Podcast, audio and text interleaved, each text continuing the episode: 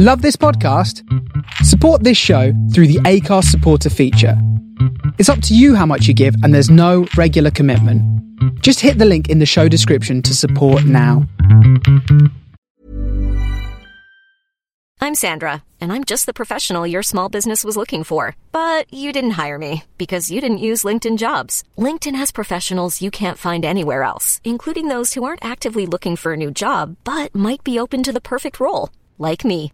In a given month, over 70% of LinkedIn users don't visit other leading job sites. So if you're not looking on LinkedIn, you'll miss out on great candidates like Sandra. Start hiring professionals like a professional. Post your free job on linkedin.com/achieve slash achieve today. Hold up. What was that? Boring. No flavor. That was as bad as those leftovers you ate all week. Keke Palmer here, and it's time to say hello to something fresh and guilt-free. Hello Fresh. Jazz up dinner with pecan-crusted chicken or garlic butter shrimp scampi. Now that's music to my mouth. Hello Fresh. Let's get this dinner party started. Discover all the delicious possibilities at hellofresh.com.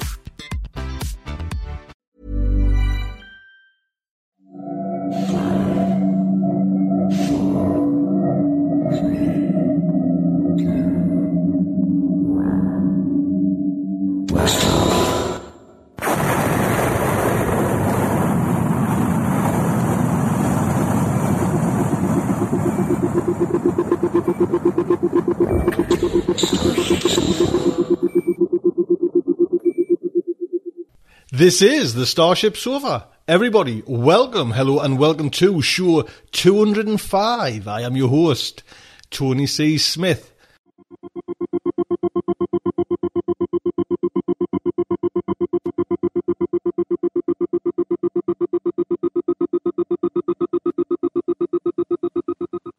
Hello, everyone. I hope everyone is fine and dandy. Fit as a fiddle. yeah, fighting strong. You see, man flu. What was that, man? It was just a little, a little dose of it, man. I could straight through it, no problem. All that ranting and raving about Melanie puff me pillars and. What- oh, would you think I would actually stoop that low to get me p- pillars puffed and tell you, "Gee, I am I'm a real man. I just fight through it. Fighting fit now. Took us a few days. Oh, did it not? Big lad was floored for a while. But anyway, I didn't miss the show. That was the great thing as well. So I was quite chuffed with that. Because I did feel like shit, to be quite honest. And there was a possibility, but it kept on going. You know what I mean? Just fought the man flu. So, and thank you everyone for the, all the emails. Get well soon. That was lovely. Thank you so much. Give you a heads up what's coming in today's show. We have JJ Campanella with his science news for September. We have short fiction by Will Ludwigsen, Speed of Dreams. Then we have a little interview with Tobias Buckell about a little project, the Apocalypse Ocean, which is started on Kickstarter program. So you'll find out all about that. Main fiction comes from Neal Asher. The story is entitled The Gurnard and it's narrated by our very own Mike Boris. Wow, how cool is that? This month as well, it is the end of the month, so we've got cover art and it is by Dan Tozier. I'll give you a little heads up about Dan. Dan was born in Toronto and he attended the animation classical at Sheridan College and computer animation. Currently working in game development. Dan's taken advantage of the opportunity to keep his drawing skills sharp. His credits in cartoon Little Bear and Sam and Max and games Eternal Darkness, Metal Gear Solid. Go on, Dan. How cool is that? The Twin Snakes, Too Human and the up and coming X-Men Destiny. Dan. Round of applause. Have a look at this week's art, this month's art. It's fantastic. Dan, that's just amazing. Thank you so much. Maybe try, you know, if you want to keep your skills sharp, we'll try and sneak another one off you. Thank you so much. So before we delve in deep, I've been trying to kind of get all Twitter, Facebook, and Google Plus and everything tied into one. So hopefully, if you haven't, you know, signed up to one of them, or not signed up to one of them, you know, following me on one of them, go ahead and do that, and then you can keep up to date. I've also, and I never realised actually, you know, I get these emails and never kind of something to take much notice them. But everyone was saying at the end, so you haven't got an email address at the website. So now if you go on, I've Josh has stuck up the email address. So if you want to email us now, when I say it's starshipsofa at gmail.com, you kind of forget about it. It's there on the site as well.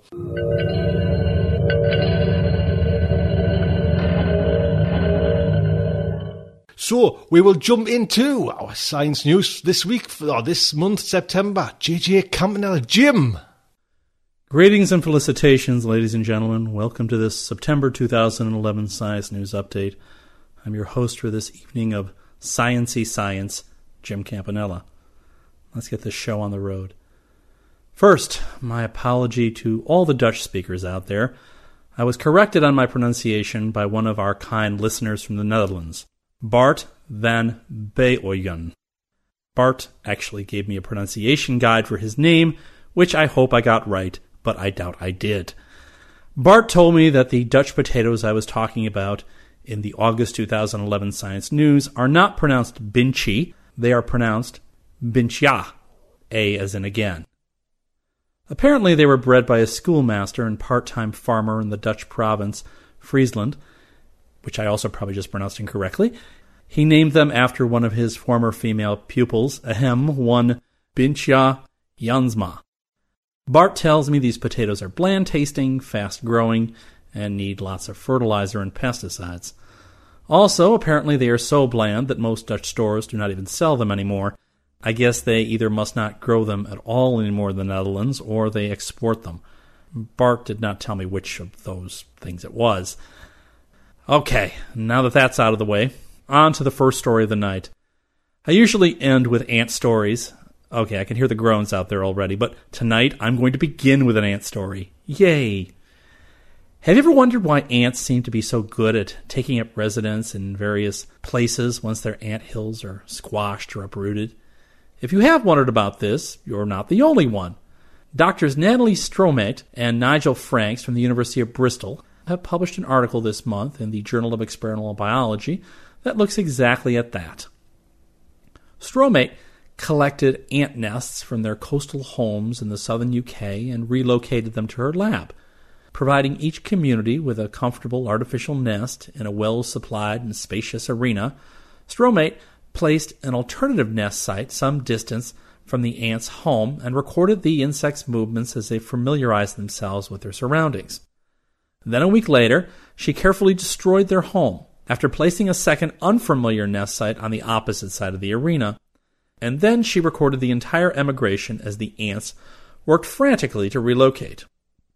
The question that she wanted answered was which nest site would the ants occupy? Would they follow scouts that had learned about the attractive alternative site during early exploration? Or would they search randomly, relying only on their powers of self organization in the hope of stumbling across a desirable site. After months of painstaking analysis by the researchers, they concluded that the ants eventually followed the informed scouts to the familiar alternative nest that had been in the enclosure all along.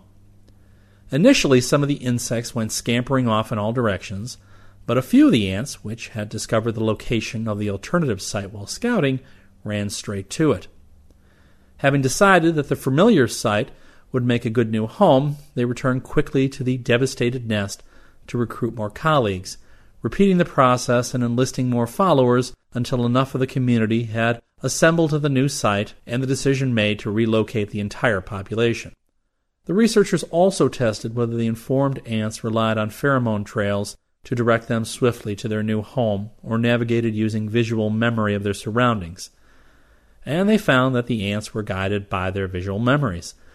According to Stroeymeyt, any member of the colony in most ant species can usually follow pheromone trails, while memories are only accessible to their owner.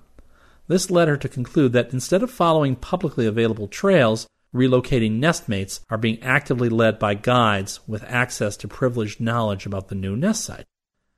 After telling my wife about this ant story, she despaired a bit that there were not human equivalents to the ant scouts who could find you a new house, not to be too disparaging, but let's say that the ant scouts do a better job of finding a new home for the ants than our realtor has. Onward. There are two new genomes that have been sequenced. One of them may be of interest to Harold and Kumar, if you recognize the movie reference. Researchers at Medicinal Genomics, a company headquartered in Marblehead, Massachusetts, announced a couple of weeks ago that they had compiled the complete DNA sequence for the two major species of cannabis, Cannabis sativa and Cannabis indica. The project is still half baked, however, so to speak. They have all the pieces of DNA sequence, but the genetic information has not yet been fully assembled into the 10 chromosome pairs that are predicted for the species, nor has the data been analyzed to find genes and other important elements. The genetic data may lead to improvements in marijuana's medicinal properties, said company founder Kevin McKiernan with a mysterious smile on his face. The other genome sequence is from the Tammar wallaby, a type of small kangaroo an international team led by researchers at the Australian Research Council's Centre of Excellence in Kangaroo Genomics unveiled the genetic blueprints of a female wallaby from Kangaroo Island in the Journal of Genome Biology in the August 19th edition. Analysis of the genetic blueprints revealed that a gene called HOXD13 may be responsible for the wallaby's characteristic hop. The gene, which is involved in hind limb development, is turned off and on at different times in wallabies than it is in humans and mice, leading to longer back legs. Okay, on to another topic. My wife rarely gets sick, but I seem to catch everything that my children bring home from school. This has often irked me, and in the back of my mind I've wondered if it is purely genetics that control whether you're likely to catch something like a cold or not. Well, it appears that the flu virus does cause different types of immune responses in different people based on the genetics of those people. In the last issue of the journal PLOS Genetics, Dr. Alfred Hero, how's that for a cool name, and his team from the University of Michigan found that genetics play a profound role in getting sick. The researchers infected 17 volunteers with a strain of seasonal flu called H3N2 Wisconsin. Nine of the volunteers who got treated with this flu virus got sick. Some of the others reported feeling under the weather, but had no clinically discernible symptoms.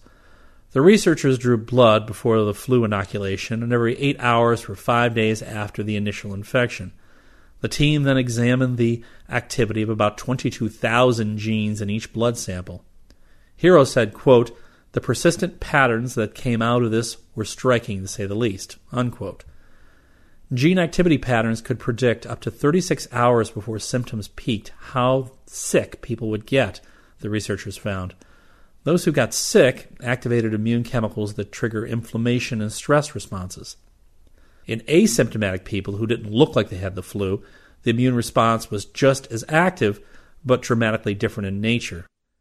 People who stayed well not only repressed the stress responses, but they also activated anti inflammation and antioxidant genes. The study illustrates that gene activity analysis may help doctors determine which patients are most in danger of getting seriously ill. But the current study hasn't put the entire story together yet, says Hero. Researchers still need to determine whether the different patterns of responses depend upon the person's genetic makeup, properties of the virus, or other factors. Hero added that the people in the study may react differently to other flu strains or even to the same one under different circumstances. The technology used in the study may one day help doctors diagnose which viruses are infecting babies with fevers and predict which infants will end up in the intensive care unit and which ones can go home. The people who stayed well tended to spread fewer flu viruses than people who got sick, the study also showed. So, healthcare workers might be able to test people exposed to a virus and determine from gene activity patterns who needs to be quarantined to limit the spread of an infectious disease. Next up is a bit of an update from some earlier stories about our ancient cousins, and it's also related to the immune system. You may remember that at one point or another we have mentioned that there is genetic evidence that Homo sapiens apparently interbred thousands of years ago with both Neanderthals and the recently discovered and mysterious Denisovans. We have never come back to mention what the consequences of those interspecies relationships may have been to the human genome. As it turns out, we probably owe a lot to both of those species for improving the human immune system.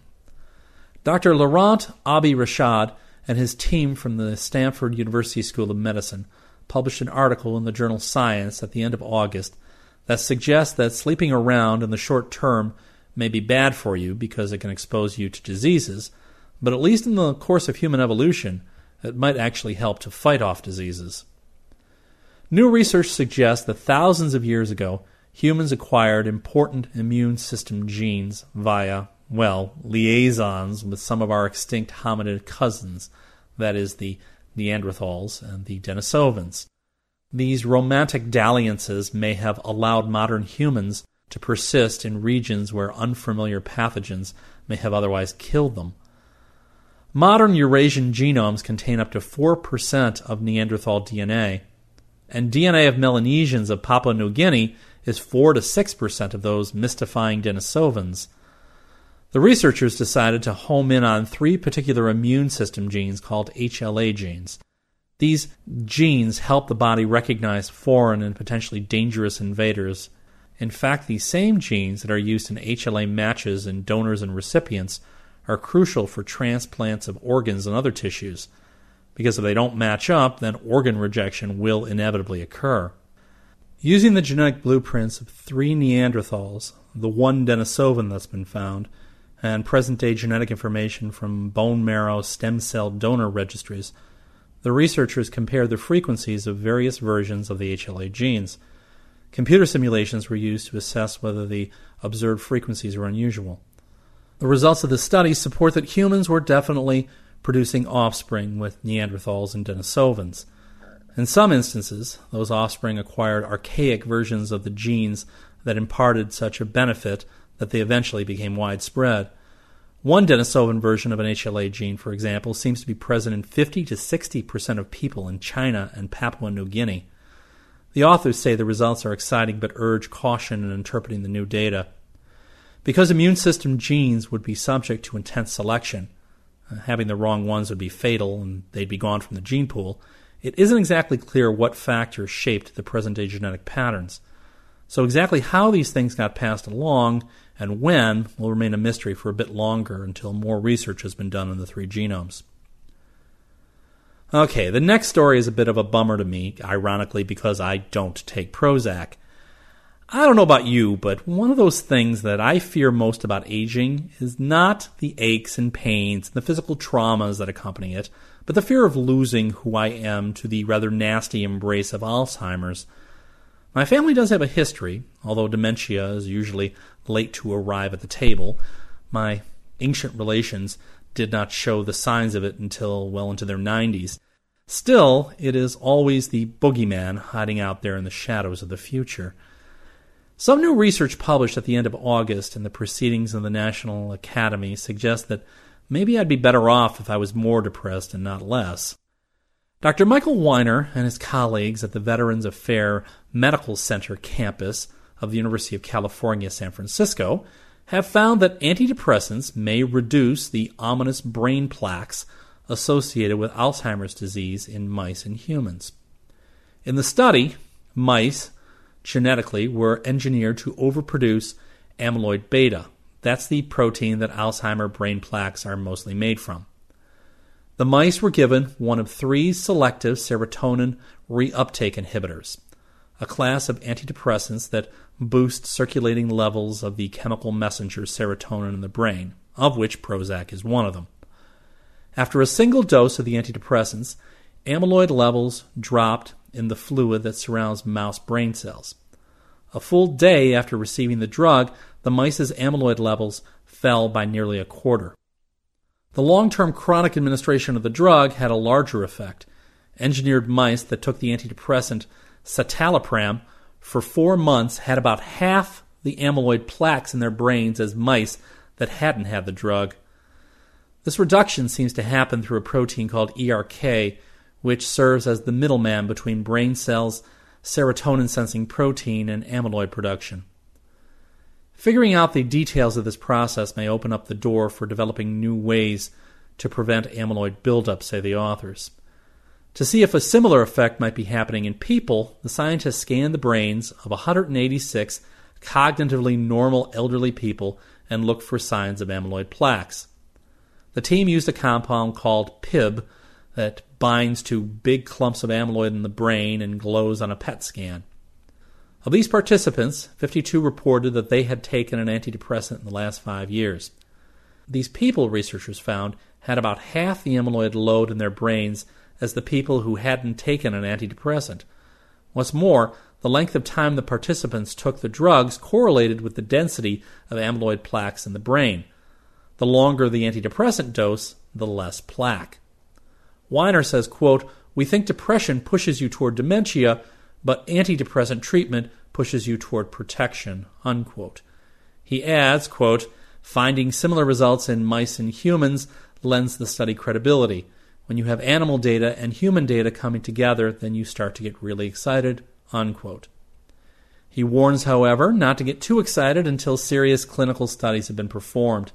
He says that his study uncovered an association, not a clear cut cause and effect. Weiner notes, quote, We cannot say with certainty that the reason why people who took the antidepressants have lower cortical amyloid is due to the fact that they took antidepressants. We only know there's an association there.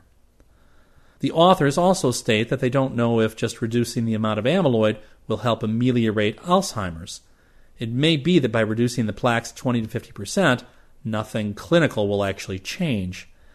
So, it seems that we may have to wait a bit longer to see whether this is a serious breakthrough or just a coincidence. The real question is this, and the paper does not shed any light on it. Does this result mean that long term antidepressant treated patients will have less of a risk of dementia? And that's exactly where a big study needs to be done. Okay, the final story of the night is another one which you might call, quote, let's shed light on Dr. Campanella's anxieties, unquote. Yes, it's another story related to dementia. Now, some people might suggest that I already border on the demented, but I will ignore them for the moment. As my wife will tell you, based on my snoring and erratic nighttime breathing, I probably have sleep apnea. I have never officially had this diagnosed, but it is not really a problem, or it hasn't been a problem. It goes away as long as I don't sleep on my back. Now, this new article is telling me that not only am I at risk to stop breathing if I sleep on my back, I may go mad as well. Well, I'm sure many of my colleagues and my family would heartily support that it is probably already too late for me in that department, but let's just talk about the story here. The story was published in early August in the Journal of the American Medical Association. It found simply that breathing irregularities that rob the brain of oxygen during sleep may imperil a person's ability to think straight. A study of women 65 and older finds that those with seriously disordered breathing have an increased risk of developing mild cognitive impairment or dementia in subsequent years. Dr. Kristine Yaffe of the University of California, San Francisco, and her colleagues tested 298 women, average age 82, from 2002 to 2004 for sleep problems. They monitored each individual overnight and noted any stoppages of airflow in their breathing as well as arousals from sleep.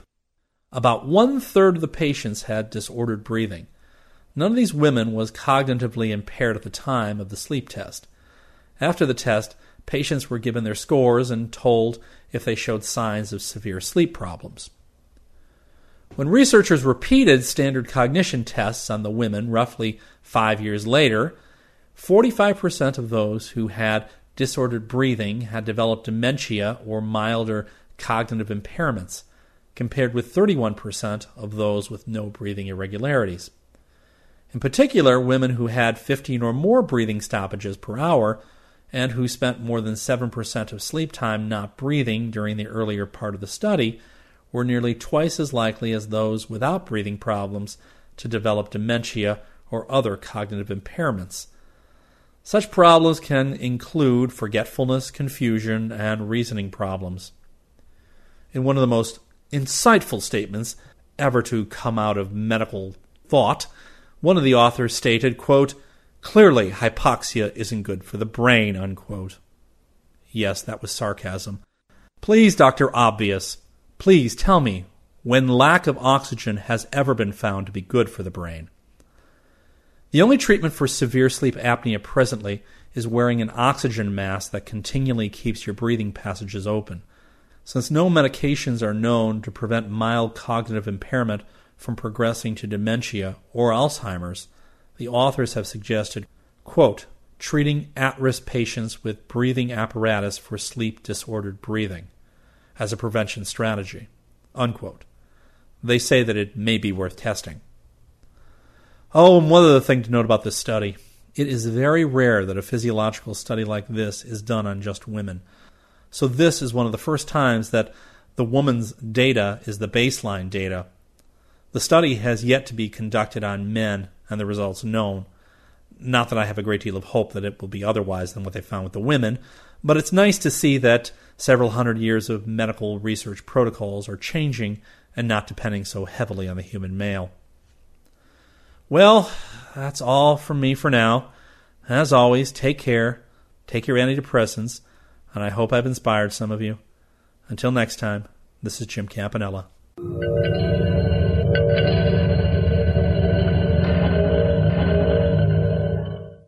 There you go. Thank you very much, sir. Next up is a short bit of fiction called The Speed of Dreams by Will Ludwigsen. This was first played over at Escape Pod. Give a little heads up about Will. Will was technically born, he says, this is his bio, some 30 odd years ago in Delaware. But he moved to New York soon after his birth and he considers that the Freudian womb of his unconscious sensibilities. He settled down, he says, in Jacksonville, Florida, where life is uncomplicated, distractions are few, and expenses are low, and friends are numerous. That sounds a lovely place to be. He earned a Bachelor of Arts degree in English from the University of Florida in 1994 and completed a Master's in the same discipline at the University of North Florida in 2005. He planned to get himself a PhD, but eventually discovered that he liked making things up more than finding them out. And he says a fiction seemed a more honest way to do that. He is a 2006 Clarion graduate. He says he's worked as a technical writer and training consultant for various businesses and government agencies. Never quite sure if that means he really just writing fantasy non-fiction by day and fantasy fiction by night. His work has appeared in Weird Tales, Cemetery Dance, Alfred Hitchcock's Mystery Magazine, Strange Horizons, Asimov's, and he's been in the second anthology Interfictions. There you go. And actually, this story is narrated by Willie Self as well, an all round clever lad. So, the Starship Sofa is very proud to present The Speed of Dreams by Will Ludwigsen. Hello, I'm Will Ludwigsen, and this is my story, The Speed of Dreams. Paige Sumner, 8th grade science fair paper draft. Introduction. It happens all the time. You're sitting in class, listening the best you can while Mr. Waters goes on and on about atoms or sound waves or whatever, when suddenly you fall asleep. Your head lolls against your shoulder, and some drool oozes from the side of your mouth. Luckily, Missy Wu kicks you in the knee to wake you up before someone notices, like Mr. Waters, or worse, Austin. What's weird is that in those few minutes of sleeping, you dream like hours of stuff. You're all hanging out, or playing basketball, or walking the mall, while everybody else is slowly raising their hands and taking notes. They all get 24 hours that day, but you get a little extra. But how much extra? Investigative question. How much time can you fit in a dream? Hypothesis. Time in a dream moves faster than time in real life, so you'll live more there how much more is proportional to real world time. Method. Unfortunately, Mr. Waters says there's no way to measure time in our dreams. Since the whole idea of my project is that time is subjective, he says nobody could compare or repeat my results in relation to the real world. That is where Patty comes in. Patty is our dog, a retired racing greyhound. Her name used to be Patriot back a few years ago when all the bald, sweaty men at the racetrack used to bet on how fast she could run. She had to retire because she was a bumper, so competitive that she'd knock the other dogs in the race against the walls. She never bit them or anything, just shoved them, like they shouldn't even be in her race, you know, like they weren't even there. Even though she's supposedly retired, Patty still likes to run. She's fast for an eight-year-old, too. When she sees squirrels or rabbits in the yard, she peels off after them in a big counterclockwise circle. I guess habits are hard to break. She caught a bunny once and swallowed it whole, her jaws clopping together as the poor thing slid down her throat.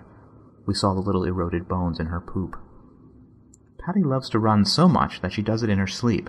After I brush my teeth and crawl into bed, she jumps in too and flops down next to me, sometimes teetering over like a tree and sighing. Then, in the middle of the night, she'll dream about running and kick me awake with her twitching legs. She'll be breathing all heavy, snorting through her nose and sputtering her lips. She usually does it for a few seconds and then goes back to sleep. Now, it turns out that she used to race back down at the Orange Park Kennel Club on their quarter mile oval. The Greyhound Rescue people gave us her records, and her specialty was the 5 16th mile race, which she usually finished in about 32 seconds. I know because I added them all together and averaged them. Lots of dogs run in their sleep, but only greyhounds like Patty probably do it for a fixed length of time, right? She spent her whole life running the same stupid race over and over again, chasing that stick as it swung around the track. If anything is stuck in her head enough to dream about night after night, it'd be that race. So there is my basis of comparison. Procedure. I will measure the proportion of dream time scrunch by doing the following. 1. Let Patty sleep, staying awake to watch her. 2. When her legs start kicking, start the timer. 3. When her legs stop, stop the timer. 4. Write down the number of seconds. 5. Repeat a bunch of times. 6. Get the average time it takes her to run a 32 second race in her sleep. And 7. Divide that average sleep race time into 32 to get a proportion. Assumptions. Because mom made me take the dummy version of science this year so I wouldn't get all stressed like last year, my assumptions are probably stupid. But then I'm only 13 and a girl with plenty of time to become a swan, as mom likes to say. My assumptions, dumb as they probably are, 1. Patty is running a standard race that takes her the usual 32 seconds and not some magical fantasy race that she wins in like 10. 2. Patty's legs start twitching when the race starts and stop when it stops, and she isn't flying or teleporting for any part of it. 3. The amount of time scrunchable into a dream is always the same proportion. Patty doesn't dream some races faster than others. 4. Dogs and humans have the same time scrunch proportion. And 5. Mr. Waters won't be mad when I hand in this project instead of the model of the solar system he signed off on. Results. Experiment 1, February 4, 9.04 p.m. When Patty started to twitch, I was trying to get Lisa and Austin back together. I know, stupid, in Instant Messenger. I couldn't reach the stopwatch in time, so I didn't get any data. I did get them back together, even though Lisa is really only in love with herself like everybody else is. Experiment 2, February 5, 3:28 a.m. Patty started kicking like crazy, waking me up. Luckily, I was sleeping with a stopwatch loop around my wrist, and I clicked it right after she started. She huffed and snorted, peeling her lips back from her teeth. Then, after 6.21 seconds, her legs slowed and stopped. I wrote down the time on my algebra book cover and went back to sleep. Now that I'm awake, though, I wonder if I dreamed that she was dreaming and the stopwatch was just measuring scrunch time in my dream. Drat. Experiment 3, February 6, 7:31 p.m. It was my turn to help with Nana, so I had Patty come in to help. Nana is my grandmother, and she sleeps even more these days than Patty does, and sometimes switches in her sleep the same way. When I was spooning Nana's oatmeal between her lips, Patty started kicking under the hospital bed, which made Nana's pills go flying all over. I put down the jar and timed her at 5.2 seconds. Then I timed how long it takes to put the jar down, a number of times, and got an average of 2 seconds, so that counts as 7.2. It took me 45 seconds to pick up all the pills, but that has nothing to do with anything. Experiment 4, February 9, 11:44 p.m. Patty kicked for 6.73 seconds. She also yelped, but not an angry yelp, more like a kick-ass you want a piece of this kind of yelp. Nana must have heard her back in the guest bedroom because she kind of moaned at the same time. Maybe they were running together in their sleep. Experiment 5, February 11, 11:44 p.m. Patty kicked for 6.73 seconds, and it squicked me out a little that she did it at exactly the same time as before. Experiment 6, February 12, 12:14 p.m. Austin came over, and we sat on my old swing set waiting for Patty to fall asleep on the grass.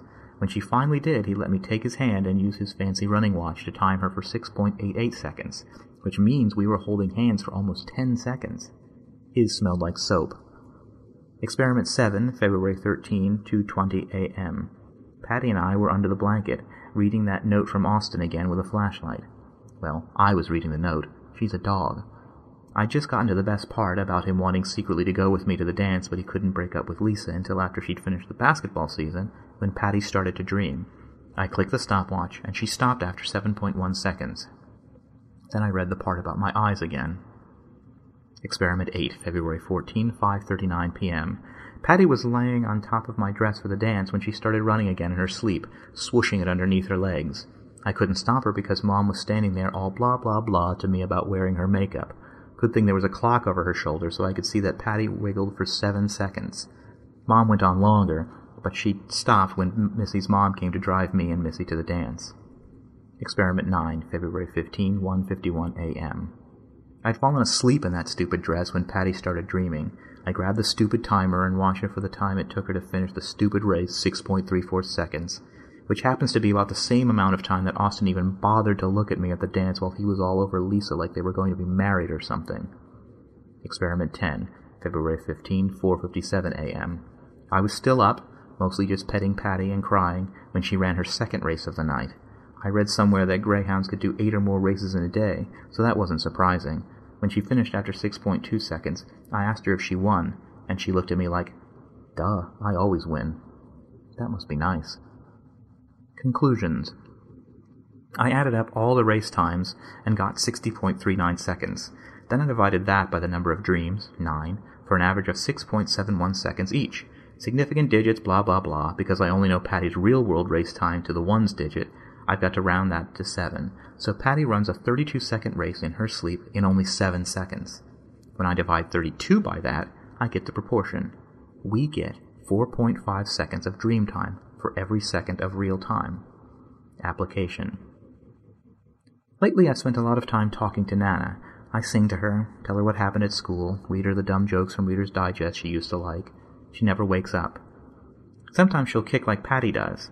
I asked Dad if she was ever a runner in the Olympics, and he looked at me like I was crazy and told me no. So I have no idea where she's running or for how long. She doesn't lick her teeth like Patty does, so I'm pretty sure she's not chasing anything she plans to eat. Sometimes I bring in flowers so she can pretend she's in a field. Even if she wasn't in the Olympics, my Nana did a lot of other things. She was born Flora Soner on March 6, 1940, back in Pine Falls, Minnesota. She ran away from home when she was about my age, took a train to Hollywood to be a synchronized swimmer in the movies, and met my grandpa five years later on a trip to San Francisco. They got married a month later. She worked as a waitress, a bartender, a secretary, a census taker, a limousine driver, and even a cop. She went to Mississippi to ride with black people, marched against some war in Washington, and even brought casseroles to hippie kids in Haight Ashbury. She wrote a number of poems and songs, a couple of them sung by Jefferson Airplane. I tried to sing them back to her to wake her up, but it didn't work. She showed me how to sew, how to flip an omelet, and how to throw a hatchet into a tree, even though it always took me more tries than her. I wonder if she does that stuff now in dreams, or if she's doing new and different things, like piloting a spaceship or being a tigress. Whatever she's doing, she doesn't have much time to tell me what to do better here, that's for sure. If I were a tigress, I'd be busy too. Mom and Dad say she won't live much longer, but they're talking about the real world. Thinking like that, none of us lives very long at all, right? But you get 4.5 times as much life sleeping as you do being awake.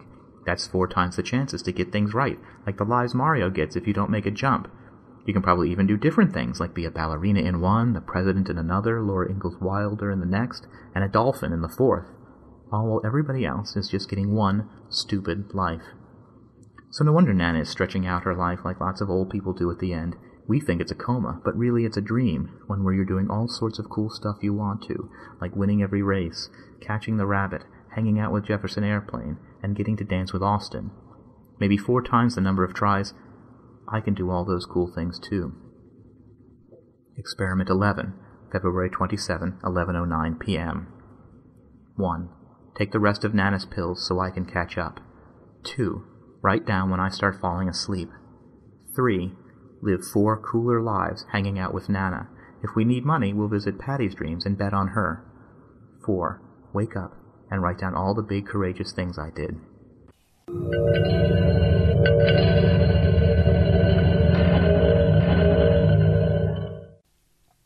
There you go. Don't forget, copyright is Will's. Will, thank you so much. And we've got something else coming by Will as well. I kind of dig Will's styles and really pleased that he's let StarShipSofa play stories.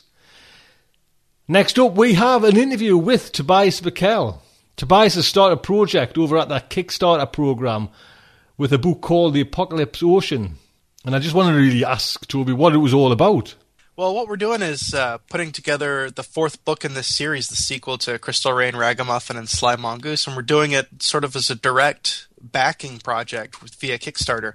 So if you're interested in getting an ebook, you can back the project for 25 bucks. If you're interested in getting a hardcover, you can back the project to 50 bucks. And if you're interested in more exotic rewards, if you want to get like the chance to name a starship in the universe of the Xenowealth, you can go ahead and do that, or a planetary body, or get your name into the book. So, a lot of fun things for people who are fans of the series, uh, and a way of pre-funding the entire project. It's pretty unique. It's pretty fun, and people seem to be reacting pretty well. I mean, we're almost halfway to the funding goal.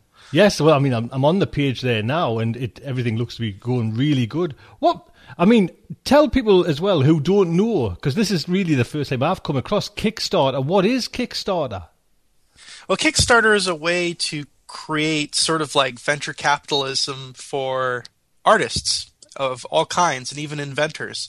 And what it is is a way that uh, you know somebody wants to create something interesting they can put up a Kickstarter project page with some interview, uh, some video talking about what it is they're doing, and you can sort of back the project. Now, there's a sort of a, a, an amount that that person is trying to raise, and if you hit that amount, then the funds get released to the person doing the project. If you don't reach that amount, then all the funds are never taken out of your credit card.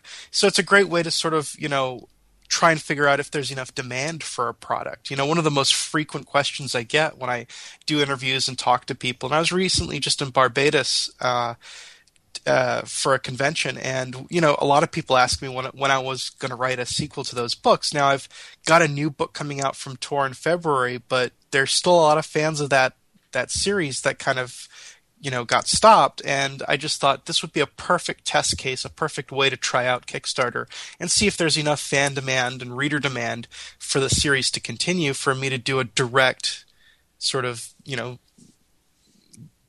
a direct kickstarter project. So am i right in thinking then if it doesn't make like say your goal of $10000 you'll not get any mm-hmm. of that? That's correct. That's correct. Right? If it no pressure. if it's not going to happen well, you know, it's it's to write a book takes me five months or more, and you know, there's I you know make a living doing freelance, and I make a uh, which is about forty percent of my income, and sixty percent of my income is doing fiction, and so in order for me to take five months off to do you know certain projects, I, I do need to make sure that I'm not you know hurting my family or you know going to fail at doing it. So I, I know how much is needed, and I know how much is needed to have a print run of the hardcover books that everyone's interested in. Uh, I know how much I need in order to get artists. I have a very cool artist working with me, Pablo Defendini, who's going to help me with some layout and art, and, and we've got this great custom art. If you go to the web, uh, page, you can just take a peek at it. And so, like to do everything right, you know, is is not free, and all of that just requires you know a certain a certain for me with a novel project a certain approach or i could just go ahead and spend you know two or three years writing this book on the side as i have time and coming out but i mean if people really want it sooner then you know this is a way for it to happen um, and has outside, I was going to say, has you know you've you've got 21 days according to the website there now. How long do you get? Can you set your, your timeline on this Kickstarter? You know, you can set it anywhere from 60 days on down. And most of the successful projects seem to take about 30 days. It's a month. It's something everyone can hold in their head. So I went for 30 days. I just kind of ran with the herd there. I did a lot of research looking at other successful Kickstarter projects to try and figure out what levels were right. You know, 25 seems to be one of the most popular way, uh, places to start for successful projects. And you know, I spent a lot of time trying to come up with interesting sort of reward levels for people and ways to make it fun. One of the things that we're doing that's kind of interesting is that I'm offering unlock rewards for everyone if we raise more than a certain amount. So if we raise $10,000, obviously I head off and I start work on the novel. We're going to create these hardcovers, you print out enough copies, ship copies to people, and do some neat stuff. But if we raise twelve thousand five hundred, the artist is going to go ahead and get commissioned to do a custom map of the entire Xenowealth, the the worlds that are all part of this series. And if we raise 15, then we're going to go ahead and do like custom interior art and have some, you know, inside illustrations that'll be really cool. And if people really want me to start this immediately as soon as humanly possible, if we raise enough, I, you know, I have the offer there to for me to start work on this novel immediately at the end of the month when we raise the money. Hey, it, sounds great. What I was going to ask you there, though, is you know how you're saying you're doing this one kind of yourself. Do you not run into trouble with, and I don't know if you have by any chance, mind, we've got like agents, and do you not run into trouble that way by maybe pushing them out to one side and doing this yourself?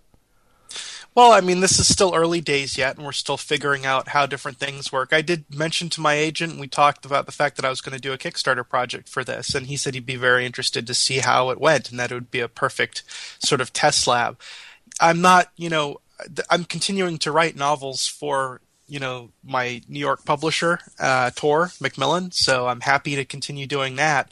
It's just that this particular series has kind of died off in the bookstores. We have great, great pre-order sales for the for the last book. We had great sales via Amazon. In fact, those all rose, and overall sales rose a tiny bit from book to book. But the problem was that bookstores uh, by the third book were pretty much almost not even carrying it in their stores. So the the uphill battle we were facing was the fact that like we would have flat sales with the fourth book and declining bookstore sales but raised direct sales from people who really loved the series and were investing in it. So we decided to go with the next book in a new direction with Tor, and we canceled the series. But that still meant to me that even though bookstore sales weren't doing too well, there was still this growing core fan base, which suggested to me that if I were to do something like this Kickstarter project or a direct release of some kind, or look for a publisher that might be willing to take a gamble, we could do it. But since Kickstarter has really interested me a lot, I think it's really more of a revolution than just say the ebook world. It's it's a way that allows you to kind of figure out how to get your project venture backed before you start it, which to me is really intriguing.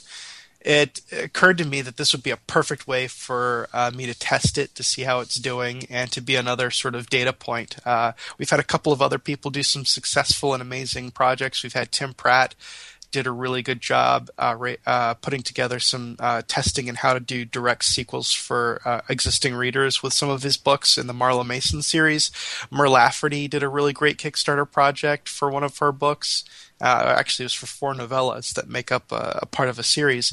So it, I just wanted to get in there and, and test it out and check it out because I, I, I always have my fingers in everything. I I work with you know uh, some of the bigger publishers in New York. I've worked with some smaller publishers for short story collections. I've some done some direct releases to ebook, and now I'm trying out Kickstarter. And I just think as an author who's entrepreneurially inclined, it's always good to have your fingers in different pies just to make sure that you are diversified and you understand how these different methods work. So when I realized that it was going to be such a you know uphill battle to find a new publisher for this series because it's really hard to sell the fourth book in a series to a different publisher. People just aren't too excited about that. So, you know, looking at how much work that would have been, it's not impossible, but it would have been a handful. And just looking at the fact that uh, I was very intrigued by Kickstarter, I just thought, you know, why not try to see if there's enough demand for these books, Crystal Rain, Ragamuffin, Sly Mongoose, for a fourth book, and go ahead and use Kickstarter. And you know, so far we're 50% of the way there almost. Uh, you know, quite a few people have chipped in and said that they would really like to see a sequel. So it's starting to look likely that you know we're gonna we're gonna get really close to the amount that I would need in order to write these books and put them out nicely in a, in a good package. So it's exciting. It sounds like a really good experience. Is it an, a, a, good experience for you then, doing this side of it? This, you know, like you see, you've you've got your books in the big in the big publishers and everything, but really, this is mm-hmm. hands on you, basically publishing it yourself and doing everything yourself. Are you enjoying this side of it, or you know, this kind of management before it kind of starts? Are you enjoying that?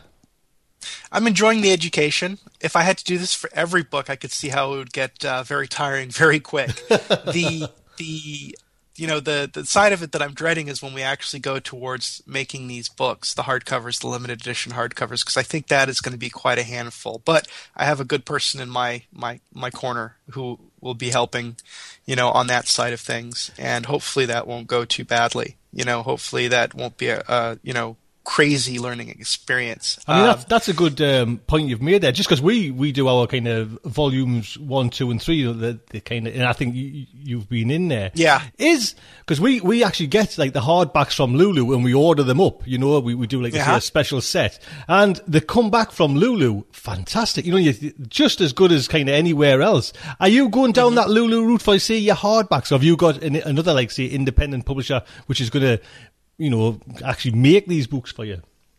I, you know, I don't want to tip my hand, but uh, there's some options out there that I'm exploring. You know, Lulu's certainly a, a, one course, but I'm hoping to do some something different and come up with a really beautiful book. So, you know, my designer and I have some ideas. We've we will definitely be doing something interesting. So that that side of it's going to be a lot of learning, and it is you know the the biggest part of it is that basically and i think the most dangerous part of it is is is straight up ego which is that you're basically about to possibly get rejected in public. You've set up how much you think you're going to need.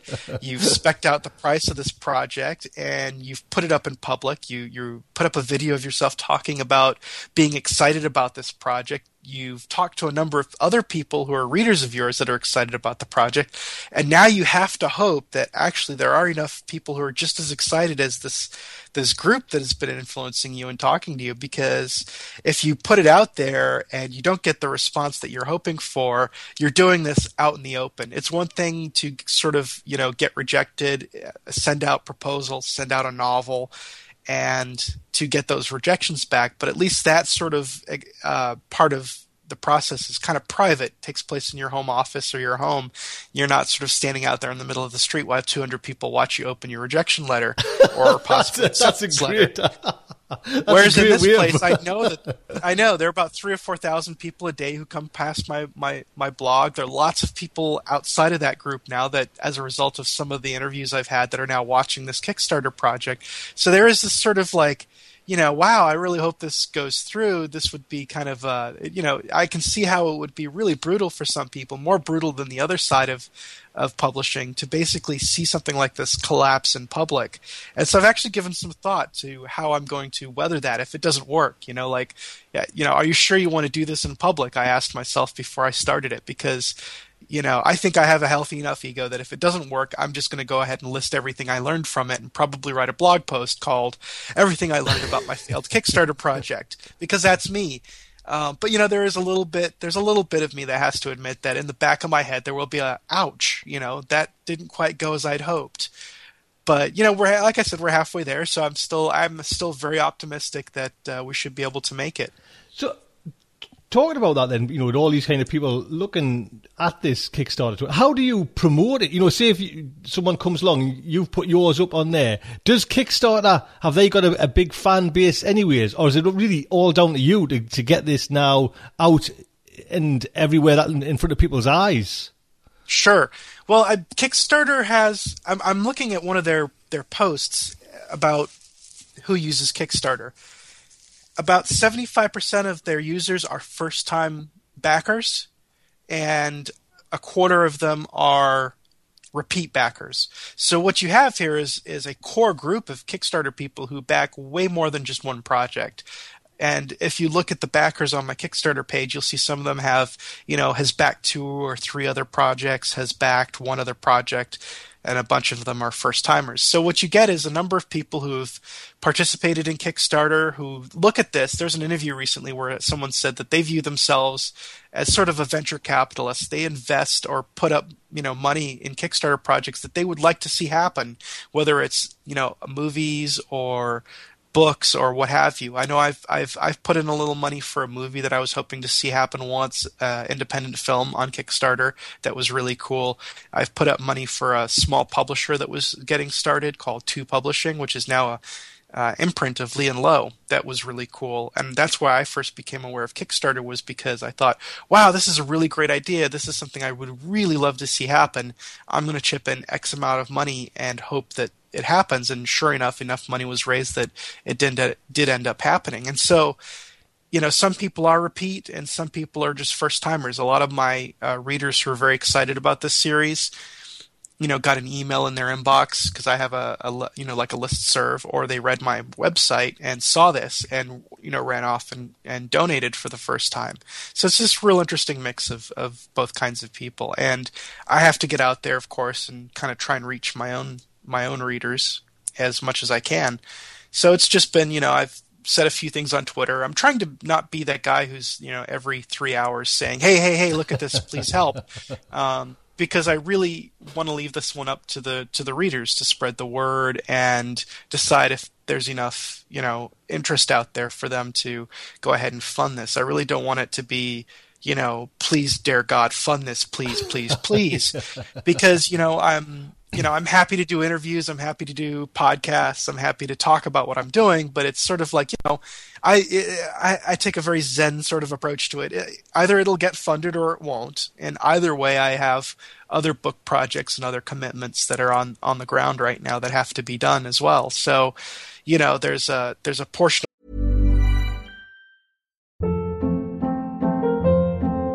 Hold up. What was that? Boring. No flavor. That was as bad as those leftovers you ate all week. Keke Palmer here, and it's time to say hello to something fresh and guilt-free. Hello Fresh. Jazz up dinner with pecan-crusted chicken or garlic butter shrimp scampi. Now that's music to my mouth. Hello Fresh. Let's get this dinner party started. Discover all the delicious possibilities at hellofresh.com.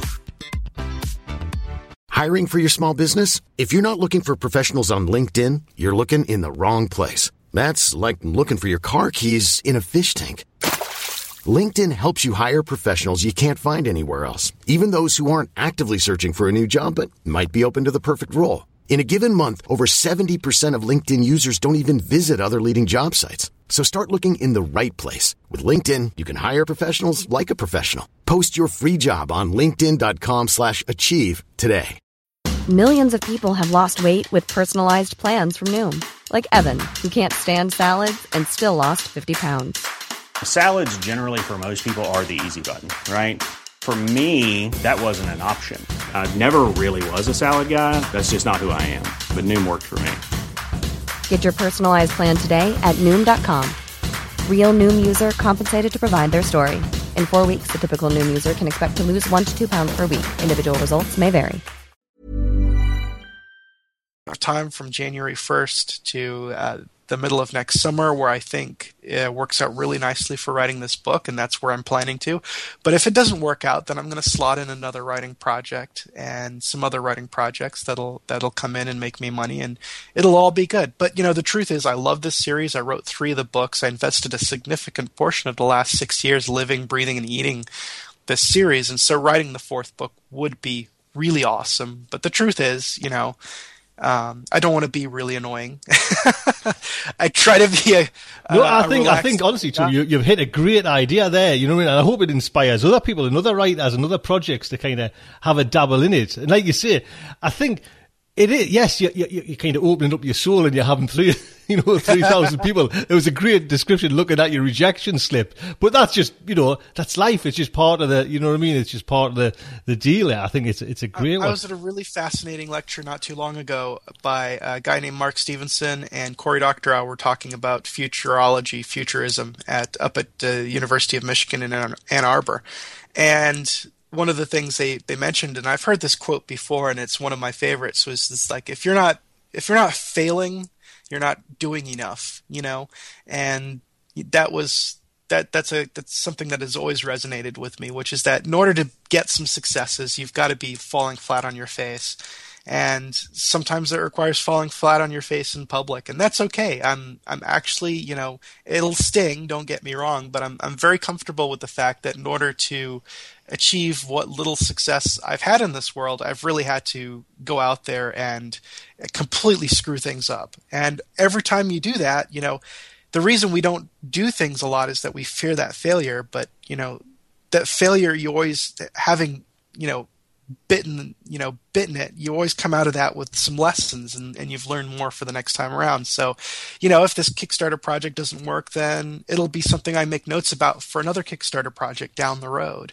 And you know if if you know something doesn't work out when I when I submit it to other publishers, I always kind of take notes. I recently just got a, a rejection on a project I was really hoping to be able to do, and it was just one of those things where you're like, oh, we came so close. It was really cool. I was very excited, but it didn't work out for this reason. So you know, let's make a note about how to how to work around that. So to me, it's just more of the same. You know, I need I need to actually get out there and do more. For a long time, I used to keep a, a list of how many rejections I got up on my website and I still talk about the fact that it took took me hundreds and hundreds of rejections to break into short story, to break into print, and you know I have 600 or so, you know, or uh, maybe not quite 600, but I was getting close to 600 rejections career wide, you know. So this would just be another one. Just in, another in the one, mix, isn't it? Yeah. One of 600.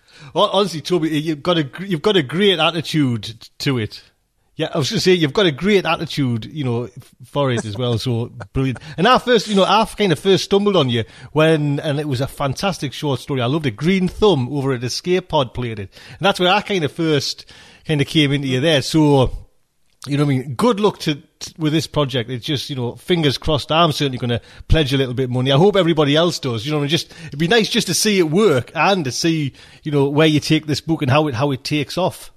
Oh, thank you very much. Well, yeah, you know, go check out the project, guys. Uh, see if you like it, and if you're intrigued, the instructions are all there. And if not, you know, always appreciate a signal boost. But you know, if nothing else, go check out Kickstarter. There's some very cool projects on there. If nothing else, you should at least spend some time clicking around.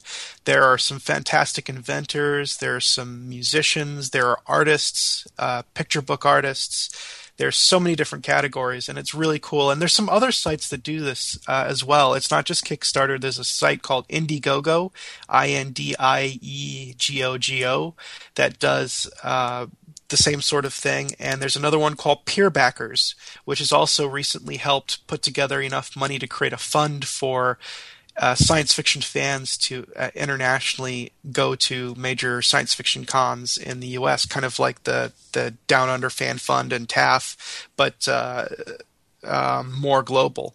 So there's a lot of fascinating stuff going on, and you know, it's a case of like, you know, sometimes when people are asking for your money, you're kind of like, ah, quit asking for my money. But in a lot of cases, you just see something that's just like, oh man, this is so friggin' cool. If this doesn't happen, I'm going to kick myself. well, I'm just, I'm just actually looking on this site there, and, and that's just. You, you can sorry, you can actually see there's an evening with Neil Gaiman and Amanda Palmer as well. So you can, you know, that's even up there on a Kickstarter project. Yeah, I so. mean, how how cool is that? Excellent. Yeah, yeah, exactly. I mean, there's so much cool stuff going on, and a lot of artists and inventors just uh, playing around with how to use this this sort of pre-funding as a way to sort of do stuff that doesn't really fit, you know, the normal categories of you know book submitted to you know publisher ahead of time or book submitted to publisher there are a lot of interesting projects such as continuing series that fans are, are in love with or coming up with weird in between projects or just coming up with cool inventions that people are like hey look if enough people buy ahead of time one of these things then we can get enough money to go and just manufacture them so there's just I don't know it's just it's a, it's a real haven for uh, some interesting creativity so do go check it out yeah. Well, Toby, honestly, it's been lovely talking to you. Thank you so much, and good luck with this little project of yours. Thanks for having me on the show, man.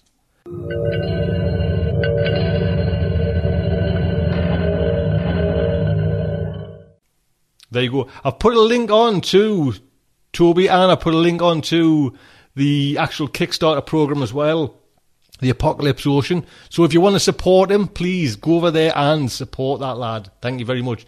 Toby, thank you so much. Next up is the main fiction, and it's by Neal Asher, the Gurnard. Neal Asher, born 1961, ah, a couple of years, a couple of years older than me. Oh. is an English science fiction writer. Asher didn't turn seriously writing, this is Wikipedia, until he was 25. He worked as a machinist and a machine programmer from 79 to 87. He published his first short story in 1989, and his first novel, Gridlinked, was published in 2001. This was the first of the series of novels made up of The Gridlinked, The Line of Polarity, Brassman and Polity Agent, and Line War. And he has, Neal has a new book out as well, The Departure Came out in 2011, so please, it's just come out. I'll put a link on to that book. Go over there and treat yourself to it. This story is narrated by our very own Mike Boris. I asked Mike to send over a, a new little bio, just a, like a bit of an update. You know, we've played a few kind of narrations by Mike, but it was always nice to get, you know, to speak to him anyway. So, so this is Mike's bio, updated. By day, Mike is a mild-mannered, cubicle-dwelling drone for a Fortune 500 company. By most nights, Mike is making dinner for his lovely wife and four boys. By other nights, Mike is satisfying his creative urges by narrating short stories for podcasts, longer stories for audiobooks, and really short bits for training presentations. Along with the StarShipSofa, Mike has narrated stories for the Drabblecast, Escape Pod, and Way of the Buffalo.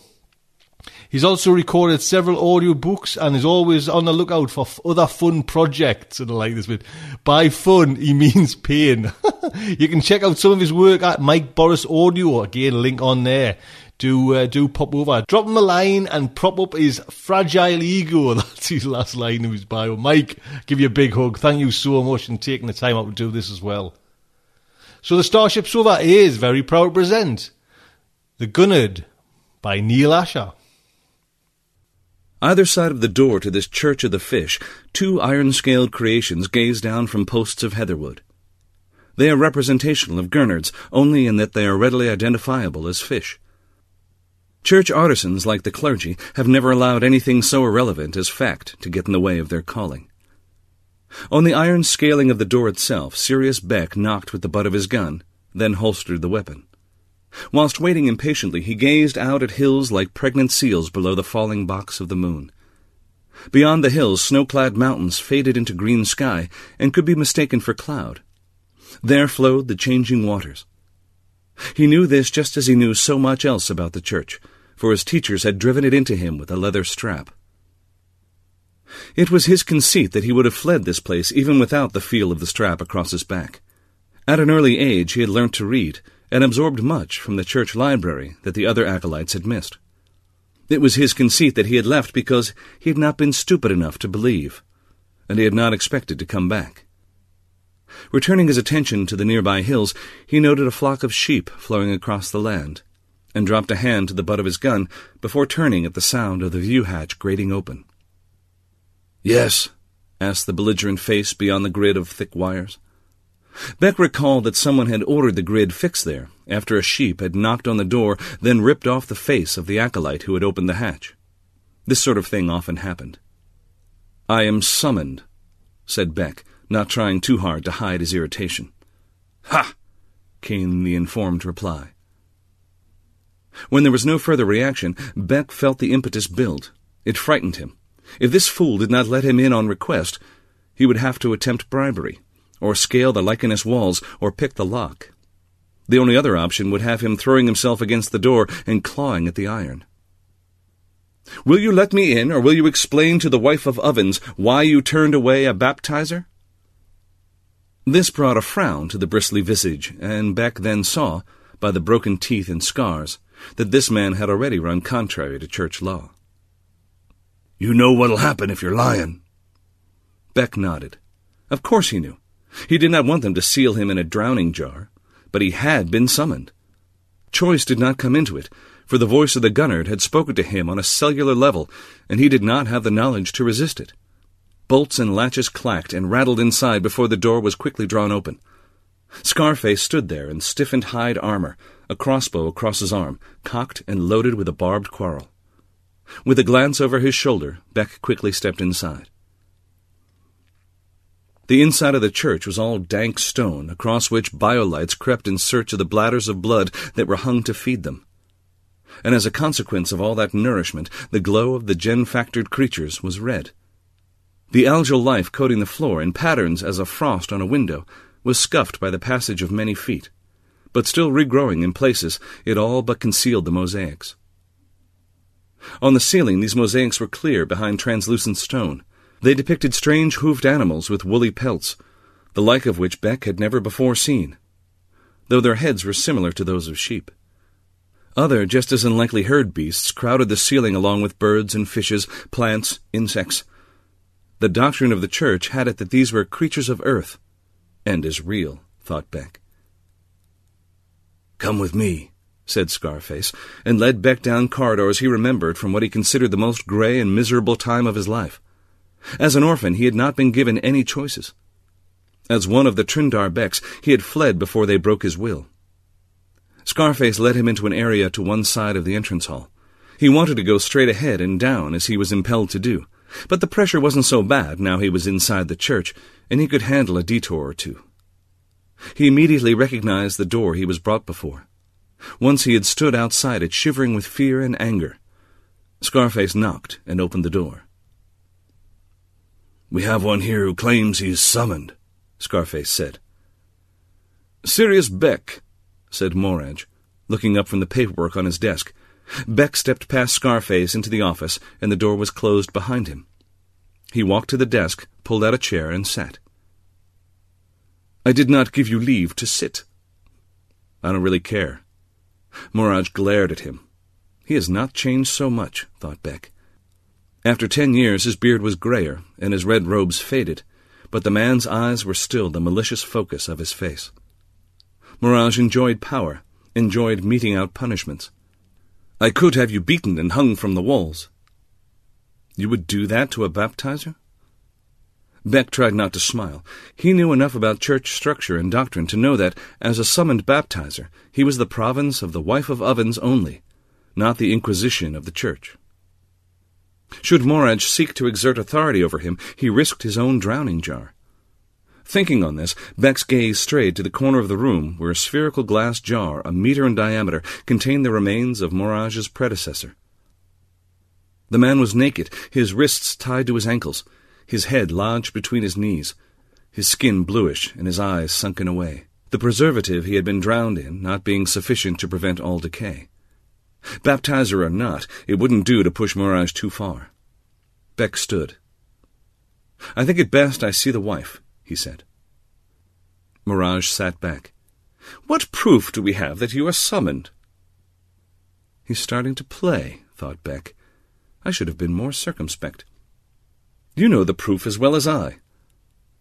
Yes, but perhaps before you are brought to the chamber I should hold you for a while. It would be easy for a potential assassin to claim to be summoned. Beck felt a sudden surge of anger and fear. Petty, that was Morag. Beck rested a hand on the butt of his holstered gun and leaned across the desk. A lot of years have passed, Morag, but I haven't forgotten you, he said. Morag glanced at the gun. He obviously had not seen it until then, and just as obviously the doorman would be in for a beating for not relieving Beck of his weapon. Morag tried to sneer as he waved his hand at Beck. Go to the wife, he said. I've no time for this. Beck went, the anger and fear slewing away as he was once again on course, and being replaced by faint amusement in that the gun made it even more likely he was an assassin. Even then he could feel the presence of the Gurnard in his emotions. In a moment he was on a main corridor leading into the center of the church, where the wife of ovens tended her fires. Already he could feel the increase in warmth and smell from flames of marsh gas. And as he walked, the impetus took hold of him, drove him. He was vaguely aware that he was accompanied as the corridor he followed dropped down into the earth by sections of stairway, each marked by decorous drowning jars. At the end of the corridor he entered the huge central chamber, hot from the mouths of the ovens set in the walls.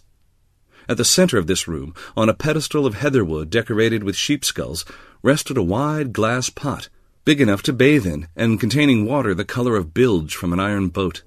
Beck ran across the crumbling floor and thrust his hand into the pot. Something moved there. Spines entered his fingers, and fire traveled up his arm. He vaguely noted two of the clergy moving quickly forward to prevent him spilling the pot as he pulled away. He will have visions, somebody said. Of that I have no doubt, the chemistry is complex enough, said someone with an accent he did not know. He looked around as the fire hit his neck and branded the side of his face. The wife of ovens stood there in her robes and ceremonial apron.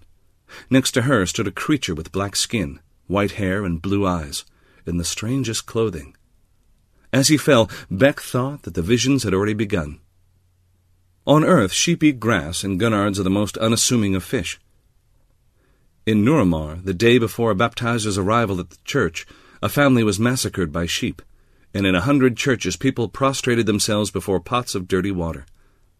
Erlin considered these facts, recorded them, and made no comment.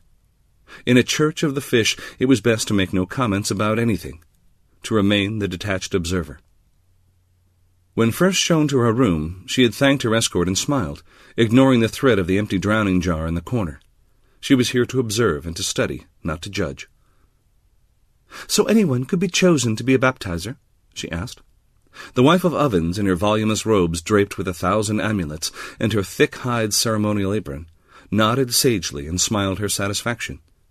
Erlin thought she looked precisely like a female Buddha, hugely fat, bald, and smug. Yes, child, even you could be chosen. Erlin turned away for a moment in an attempt to keep her expression serious. Here the wife was very old, seventy years Solstan. Erlin, being a member of the human polity and a citizen of Earth, had access to technology of a civilization that now spanned one-tenth of the galaxy. She was two hundred and thirty years old and was determined to live forever, barring accidents. Yet it would seem, she said, that no northerners or island people are chosen. The wife showed a touch of annoyance. That is so.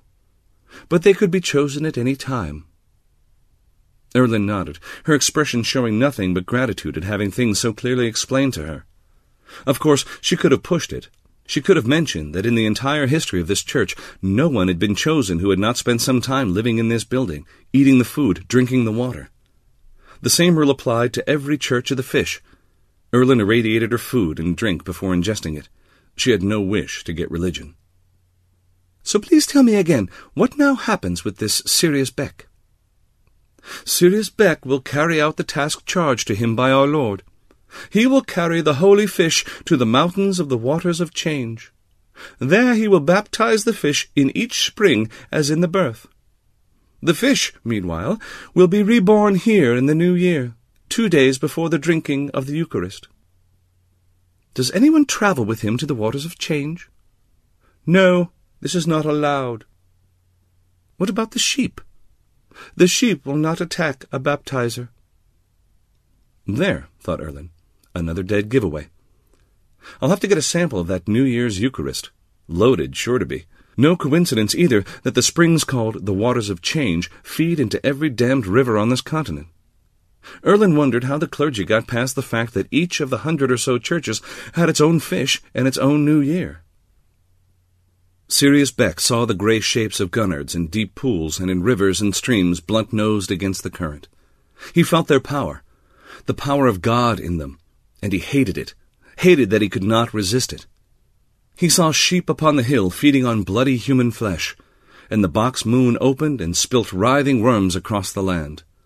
He saw his world, and every part of it he saw was loaded with deep significance. The tangled branches of the heather trees spelled out the glyphs of a secret language. A sugar dog defecating behind a rock was a sign from God, its every pant a holistic representation of the turning of the world. There was glory and there was terror. Beck, in some deeply buried and logical part of himself, thought it all too ridiculous. If this were holiness, he wanted none of it. If there was a God, then he should mind his own business. The resentment of that thought gave him pain, and the pain woke him. This is the most comfortable bed I have ever slept in, thought Beck. The mattress was soft. He was between clean sheets, and heavy scented blankets were layered above him. He was warm and dry, and he did not want to move, until something prodded him to move, and he felt a stinging in his fingers. This is how it will be, he realized. For the rest of his life, this prodding would move him as soon as he got comfortable. Like every baptizer before him, he would die an old man trying to get to that one last spring. It was one of the inconsistencies that had destroyed his faith, that the Gurnard was reborn even before it died. You are awake, said the wife of Ovens.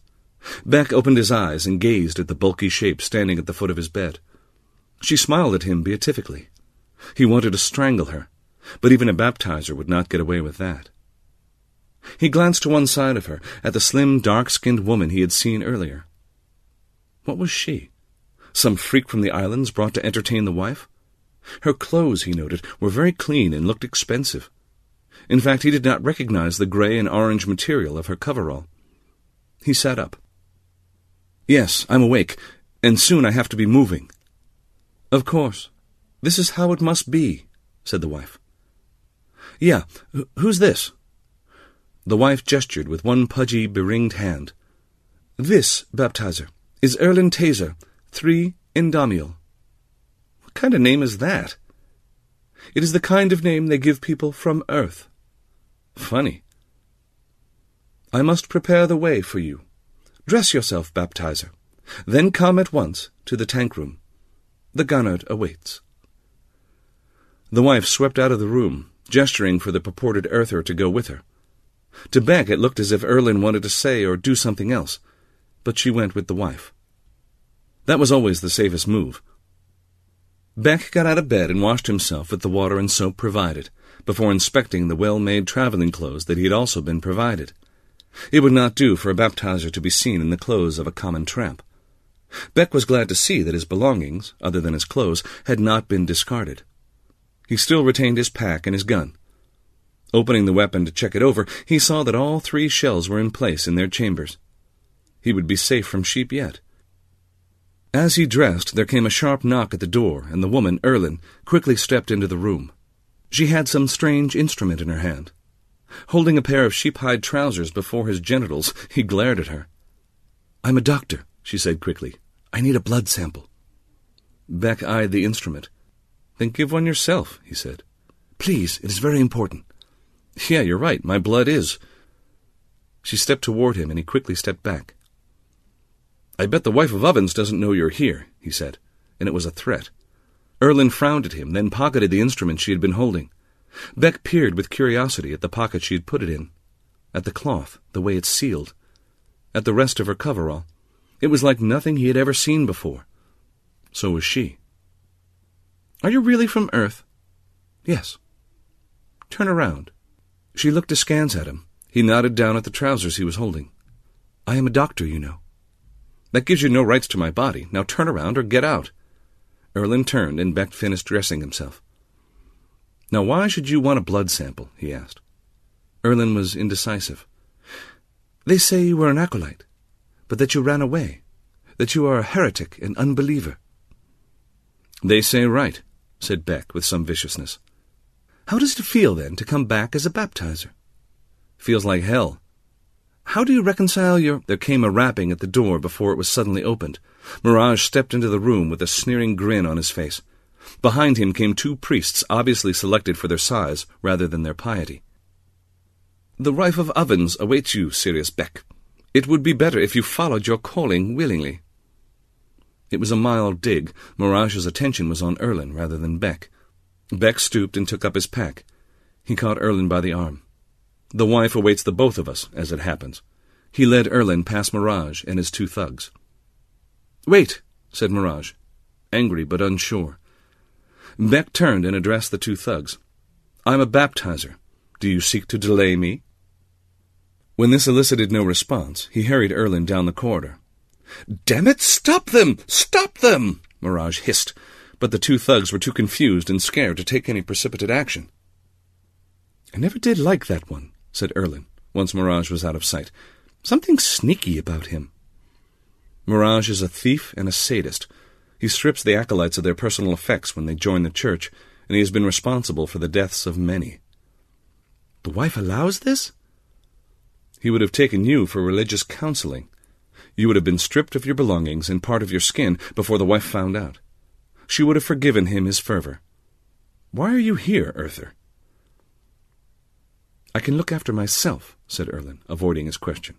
Then do so, he snapped, and he left her as he took the most direct route to the tank room. They sang hymns while Sirius took up the small carry pot containing the unwelcome companion for the rest of his life. The tempo of the singing changed as he walked to the door, and he knew that once the door was closed, the rest of the day would be spent in sermonizing, for most of the clergy anyway. There was one there, crouching, coughing up blood in a corner, who would not make it through the day, let alone to the New Year's Eucharist. Not that the foul water of the new Gurnard would have saved him. Something had died inside him, too deeply embedded to be ejected as usual, and the smell of death was on his breath. As the outer iron-scaled doors of the church closed behind him, Beck lengthened his stride. It wasn't so bad, really. The pot was not too heavy, and wherever he went, people would give him food and lodging for free. Some would resent it, and others would make him welcome. but one would dare refuse. He gazed at the hills and at the mountains beyond, and strode into his new life. Hanging at his left side under his left arm, the Gurnard swirled in its opaque water, reminding him that it was not his life. There were no more choices. The church was out of sight, and he was following a narrow path through a forest of heather trees sprung up and through ground covered with black fungus, when a familiar voice called to him. May I join you for a little way, Sirius Beck? Erlin came toward him through the trees, her boots sinking into the blanket fungus. She had come prepared, carrying a large pack and wearing a rain cape. There also appeared to be some kind of weapon holstered at her hip. She was regarding the pot hanging at his side, not even trying to hide her fascination. You realize that if the Inquisition find out you're with me, you'll end up in a drowning jar? he asked. Oh, yes, I realize that, but I don't know why. Beck continued walking, and Erlin fell in at his side. Neither do I, said Beck, but then the church has many rules that make no sense. Yet here you are, a baptizer, carrying a holy Gurnard to the waters of change. If I had a choice, this pot would be smashed on the ground, and I would be going my own way. And even as he said it, he felt a stab of pain in his guts. It was dangerous even to think like that. There was a long silence between them, which Erlin eventually broke. You wanted to know why I wanted a blood sample, she said. Yes, I did. I have an interest in parasites, and I have come here to study them.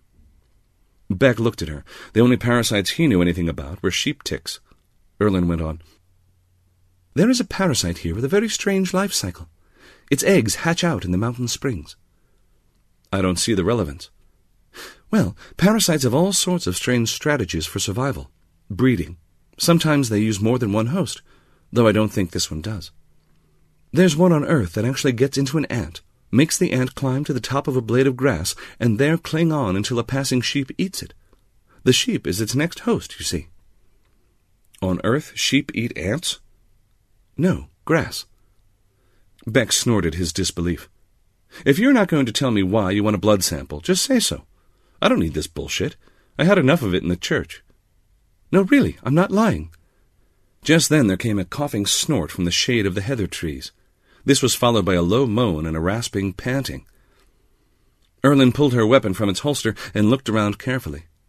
Beck glanced with idle curiosity at the little flashing red lights on the gun. After a moment he said, No need to worry yet. That's only a sugar dog. Save your worrying for when we get beyond the trees. It's flockland there. To himself he muttered, Grass indeed. The sugar dog came out of the trees far to their right, paralleling their course. Erlin stared at it in fascination, took a device from one of her pockets, and pointed it at the creature. What are you doing? Recording images of it. Beck studied the glinting little device she held. It was just the kind of thing Morag would like to steal. How it must burn him that she had escaped him. Why? he asked her. I've never seen one before. It looks like a cross between a bloodhound and a bullfrog. The words were familiar to Beck, but not in that combination. A bull he knew as a word for untruth, just as he knew of the little black frogs that lived in the southern swamps. That hound was another word for dog, and that blood was red in his veins and green in the translucent flesh of sugar dogs. So much was different about Earth. Perhaps if he had not been so wrapped up in his own concerns, he would have been fascinated by this. Perhaps she hadn't been lying about the sheep. The sugar dog huffed and wuffed through the leaves near them as they followed the trail and then moved away to the west. In the distance, on the faces of the hills, flocks of sheep could be seen hunting. But there were no danger to sugar dogs. Sugar dogs were as poisonous as the plants they ate. Do you know why they are called sugar dogs? Erlin asked. Because they like sweets, said Beck. Sugar kills them, though. Yes, it also kills anyone caught feeding it to them. Erlin waited for an explanation. He told her, they are protected by church and civil law. Anyone caught feeding any form of sugar to a sugar dog is executed by posting. Posting? Chained to a flockland post. Sorry, I don't, I don't understand. You will soon. He pointed ahead to a distant object jutting up out of the leaves. They walked in silence until they reached it. Here was a steel post cemented into the ground, from which hung a chain and a steel collar. All around it the leaves were trampled and scattered with chewed human bones. At the base of the post lay half a human skull that had been scraped empty. Erlin quickly grasped what it meant to be posted. The sheep don't attack baptizers, so the church tells us. I don't believe everything the church says. With that, Beck drew his gun and checked it, as he had done a number of times since leaving the church. He also made sure the shells in his belt were easily accessible, despite the Gurnard pot hanging at his side. Isn't that a bit awkward? asked Erlin, indicating the pot. The discomfort would be greater if I did not carry it, said Beck. Let's keep moving. He gestured with his gun and then kept it in his hand as they continued walking. The sun was a blue-green ellipse on the horizon, with the box moon in silhouette just beside it when they saw their first sheep close to. A flock of twenty of them had trapped a ground skate and were levering up its wings with their claws and biting off chunks of fishy flesh. Sheep are nothing like this on earth, said Erlin, then regretted speaking when two sheep turned their curled horned heads towards her and exposed yellow fangs. Quiet. Keep walking, Beck whispered. The sheep returned to their easy meal and did not pursue. Their heads are like the heads of earth sheep, and they have hooves on their feet, but on earth sheep are quadruped. They don't have claws, Erlin shivered. They're like something out of a Christian fable, Satan or satyrs. You've never seen our sheep before? No. Surely when you came to the church. I was dropped off there by air transport directly from the port. Beck was vaguely aware that somewhere there was a spaceport, and he had often seen the transports flying overhead and the occasional flash of a star drive starting up beyond the moon. It had been his intention to find out about these things. Then the impulse had taken away all his choices. It made him sad, and it made him angry. I am only just become a man, he thought, and my life is not to be used to my purpose. He considered suicide, and awoke pain in his guts. Tell me about parasites, he said. Will you listen? I will there, he said, pointing at a low stone sheep sanctuary, a building that in another place might have been used for protecting sheep from predators, but not here. Within the sanctuary, coke was provided for a fire, but there was no kindling to set it burning. Erlin started the fire with something that flared red and left burning bars of after-images in Beck's eyes. He placed the Gurnard pot near the fire and removed the bung. A dead fish smell filled the sanctuary, but movement in the pot showed that the Gurnard was not dead. Thankfully, the smell of burning coke soon displaced that smell. Beck and Erlin sat then before the fire and ate from their respective provisions. You know, any fish from Earth would have died in such a container. Why? Earth fish require oxygenated water. Your gurnards require no oxygen whatsoever. Oxygen is in fact deleterious to them, which is why they seek out still water at the end of their journey. Journey?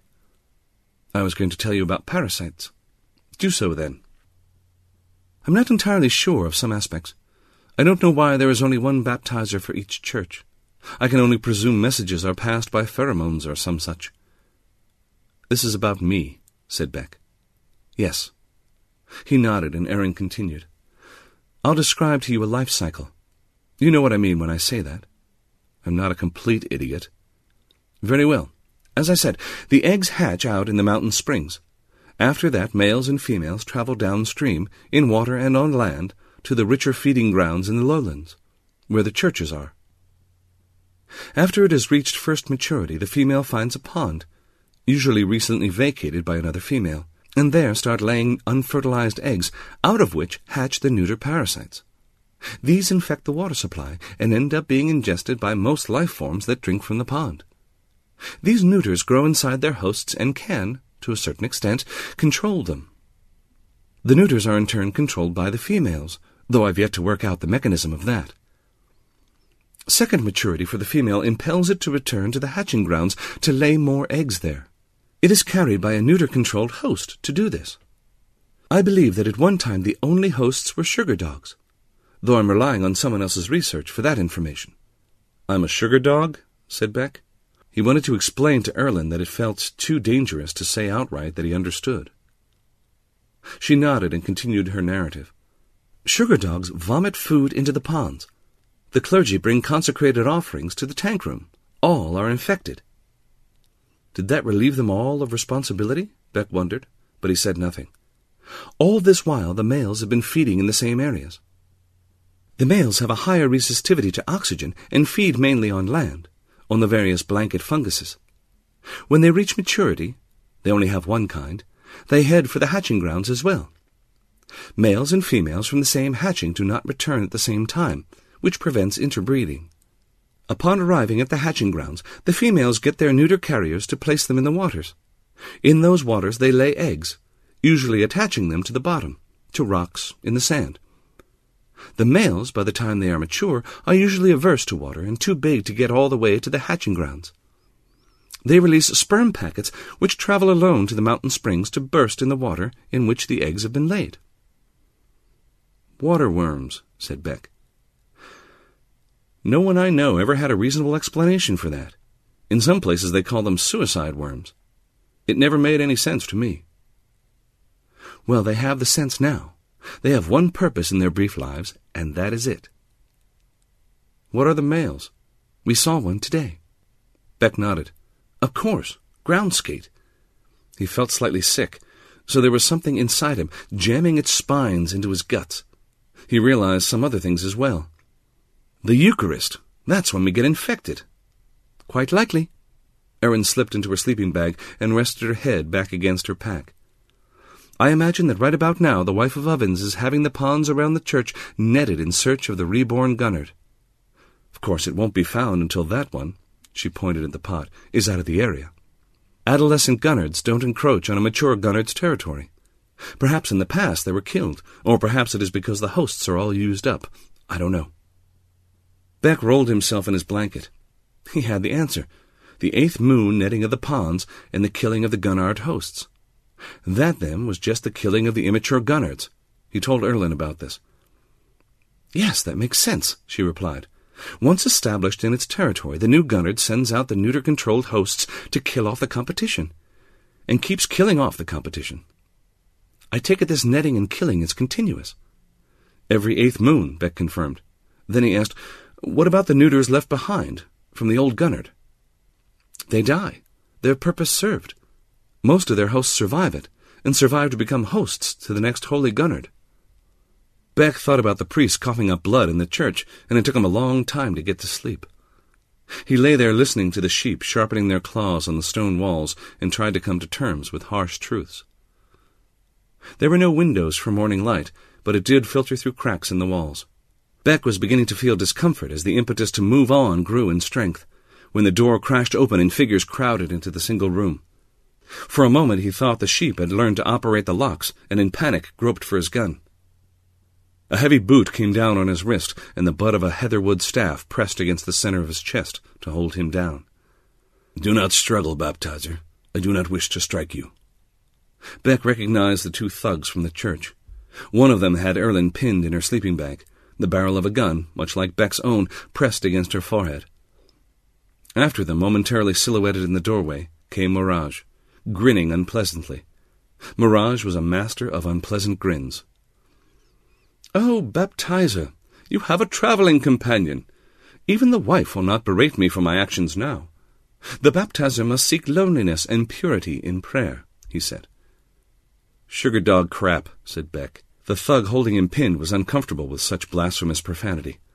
Morag turned his attention to the thug who was holding Erlin. Let her up, Erlin kicked out of her sleeping bag and stood up carefully. Her gaze locked on the barrel of the gun. Now, Earther, said Morag, I want you to undo your belt and drop your weapon to the floor. This Erlin did, and Morag grinned his unpleasant grin again. Now I want you to empty your pockets of all those wonderful gadgets. Erlin began to do this also, dropping device after device on her pack. This is not about religion. This is robbery, said Beck. Be silent, Sirius Beck. I will deal with you presently, said Morag without turning. You would delay me? asked Beck, expecting some result of his query, perhaps some wince of pain from their captors.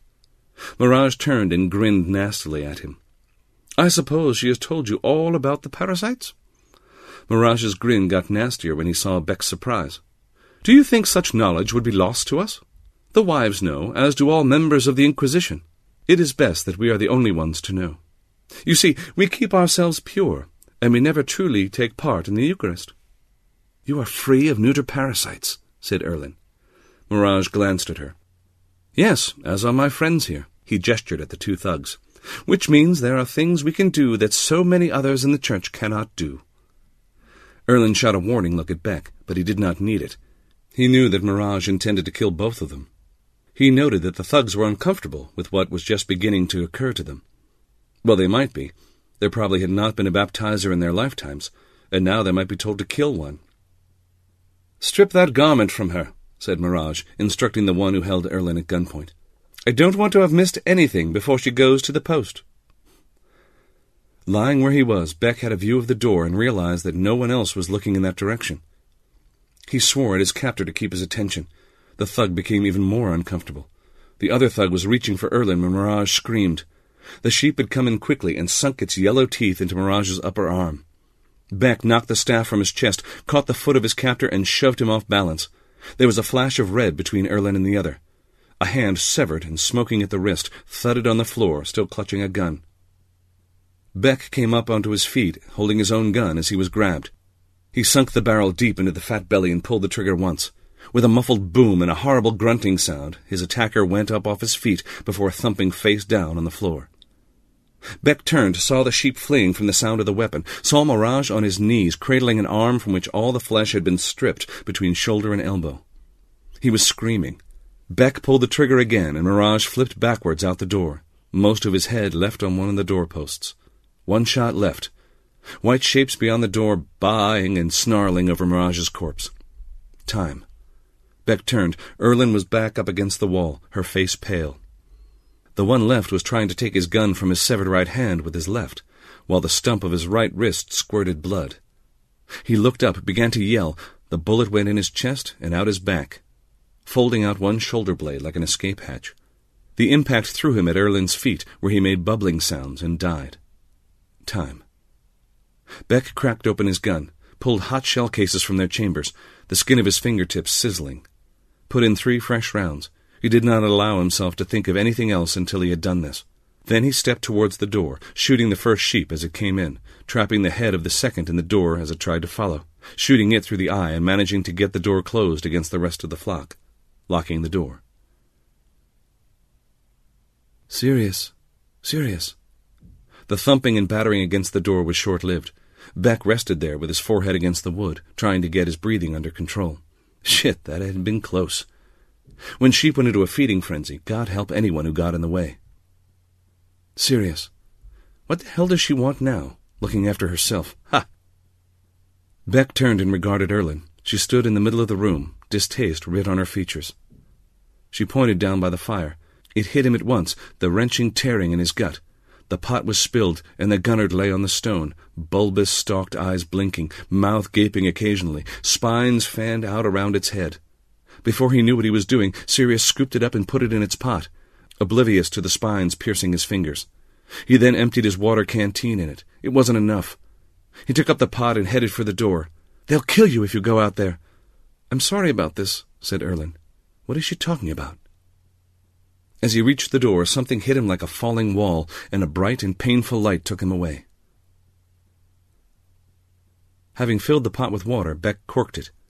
As he did this, he felt himself coming back to normality, gaining some control over his actions. He put the pot aside and knelt there with his hands resting upon the fronts of his thighs. He felt tired and his head ached. I'm back now. I'm in control, he said. Then you can carry your own pack, she said, and his pack thumped down next to him. He'd woken still under the same powerful impetus. He'd picked up the pot, opened the door, and taken the gurnard to the nearest source of water. He shivered in the thought of what would have happened had he gone out of the door the first time, when the sheep were in feeding frenzy. He'd noted, but had not been concerned about the blood, the few fragments of bone, clothing, and one chewed sandal, which was all that remained of Morag. He turned to face Erlin, who was sitting wearily on the near petrified stump of a tree that had fallen when this area had been forest, and when the sheep had walked on four hooves. You can have your blood sample, he said. I already took it, she said. What did you learn? Not much. I merely confirmed. Can you free me? Possibly. Are you sure you want to be free? Yes, said Beck vehemently. Let's eat, said Erlin. Then we can move on. Beck agreed. They unpacked their supplies and ate their food.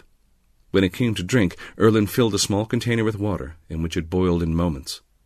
You drink boiled water from now on, she said. Why? I don't know how long the neuter parasites insist for. I don't understand. You could be rid of one only to be already carrying its successor inside you. I see. After eating, drinking, and resting for a while, they moved on. They reached the next sanctuary in darkness, watched by a night glow of sheep eyes. Did you leave the door to the other sanctuary open? Yes. Erlin understood him perfectly. There would be nothing to incriminate by the time anyone else came to that place. She spoke with Beck for a while about parasites and ways to get rid of them. Then she watched him while he slept. It was her turn to find it difficult to sleep. What was she? Ten times older than him, yet she had never experienced such violence. She had frozen back there, and it shamed her. Shamed her so much she was now prepared to interfere, prepared to do something about the parasite he carried. She owed him at least that. Why are the sheep like they are here? asked Beck when the mountains were in sight. I don't have all the answers. Don't make that mistake. Perhaps your guess would be better than mine, though. Erlin smiled before replying. Livestock was brought to worlds like this, worlds with indigenous life, in what was called genetically plastic form. That means they're able to adapt to environments very quickly. From what I have seen, grass did not take here, and most of the other plants are highly toxic. The sheep adapted. They became carnivores rather than herbivores. As to the details. I see. What did you hit me with? Erlin slapped her hand against the weapon she carried on her belt. Beck looked at it and rubbed the back of his head. I didn't physically hit you. This weapon has a stun setting. Yes, Beck had read something about that, but he was so used to weapons that created huge holes in his enemies that it was a difficult concept to grasp. He chewed that one over as they set foot on one of the mountain trails, and as stone and snow loomed above them. When they came to a defile jammed with ground skate and crawling with waterworms, he remembered her life cycle lecture and watched for a while until he saw one of the skate extrude a worm, and that sperm-carrying secondary life form wriggle away. With a bit of rock scrambling, they rounded the defile. On the other side, where some of the ground skate had got through and were flopping up the trail, Erlin squatted by a waterworm and inspected it. The worm was as long as an arm and twice as thick. It was green, translucent, and segmented. It inched along like a maggot. I find these fascinating, said Erlin. There's plenty of genetic justification for them, but I've never come across anything like them before. Careful, said Beck. Erlin shook her head in wonderment and prodded at the worm with the instrument she was holding. After a flaccid clapping sound, Erlin yelled and leapt back, with a sheet of creamy green sludge over the front of her coverall. Beck might have laughed then, but something more urgent was calling him up the mountain. He walked on ahead, leaving her swearing and scraping the sludge from her body with a piece of slate. The mountain was high, but Beck had the energy of that impetus and strode up the trail with the pot clutched close to his side. As he got higher, he heard the sound of waterfalls to one side, and a damp mist gusted all around him, cooling his face. Soon he came to an area where thick bromeliads housed chirruping frogs, and ferny plants crawled across damp stone in search of soil-filled crevices. The spring gushed up in a wide, pellucid pool where flat stones lurked like giant crabs. Beck knelt in the wet, reddish shingle on a crescent of shore only just large enough for him. He uncorked the pot. He was here. At last he was here. He tipped the pot, and the gurnard slid into the water without a splash. The jolt of pleasure felled him and had him writhing in the shingle, stones in his mouth and in his boots, one arm in the water. He shit himself and he didn't care. The experience was too intense. Religious. Sirius. He wondered how many times she had said his name before he heard it. I hear you. What do you want, Sirius? Get this fucking thing out of me. I can do that now, I think. Good, said Beck, and he slid into the waters to wash himself. They sat on slabs warmed by the sun and watched worms inching to the pool and dropping in. As soon as they hit the waters, they burst and turned it cloudy. Beck could see their remains being jerked about in the water as the Gurnard fed, taking on protein for its next session of egg-laying. Here, this is you, said Erlin. They watched then as a sugar dog came to the shore, knelt as if to drink, then spewed a Gurnard in its water from one of its mouth pouches. As the dog fell and began to jerk about, Beck turned away. This could kill you, you know, Beck studied the box-like affair with its glinting ruby lights, strange chrome things she had pressed against his flesh, and a screen across which marched an army of black ants. The pain in his guts had grown and grown and was now almost unbearable. Almost. Now, she said, and held out the strange chrome gun thing. He nodded. She pressed it against his arm, and it spat fire into his biceps. For a moment the pain went away. She watched him. Then the pain came back so hard he screamed and set the sugar dog moaning. Later he puked blood, then something hard and chitinous. She shot something else into his arm and told him he was strong, that he would win. He kicked the pot then, and it rolled off the ledge and smashed down below. I will win, he said, and he knew it to be true. So many people do. The sugar dog howled.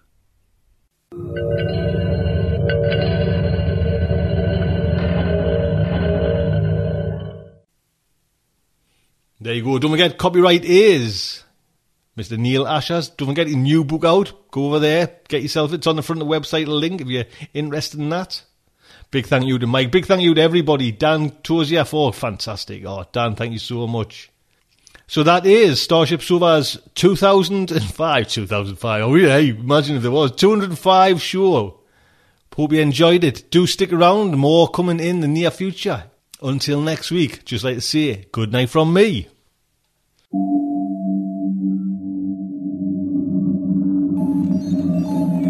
Will our heroes survive this terrible ordeal? Can they win through with their integrity unscathed? Can they escape without completely compromising their honor and artistic judgment?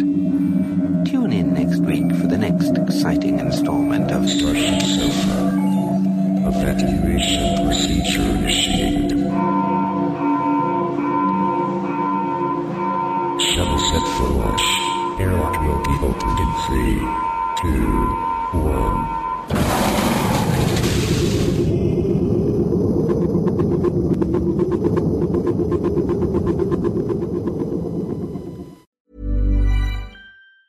Ever catch yourself eating the same flavorless dinner three days in a row?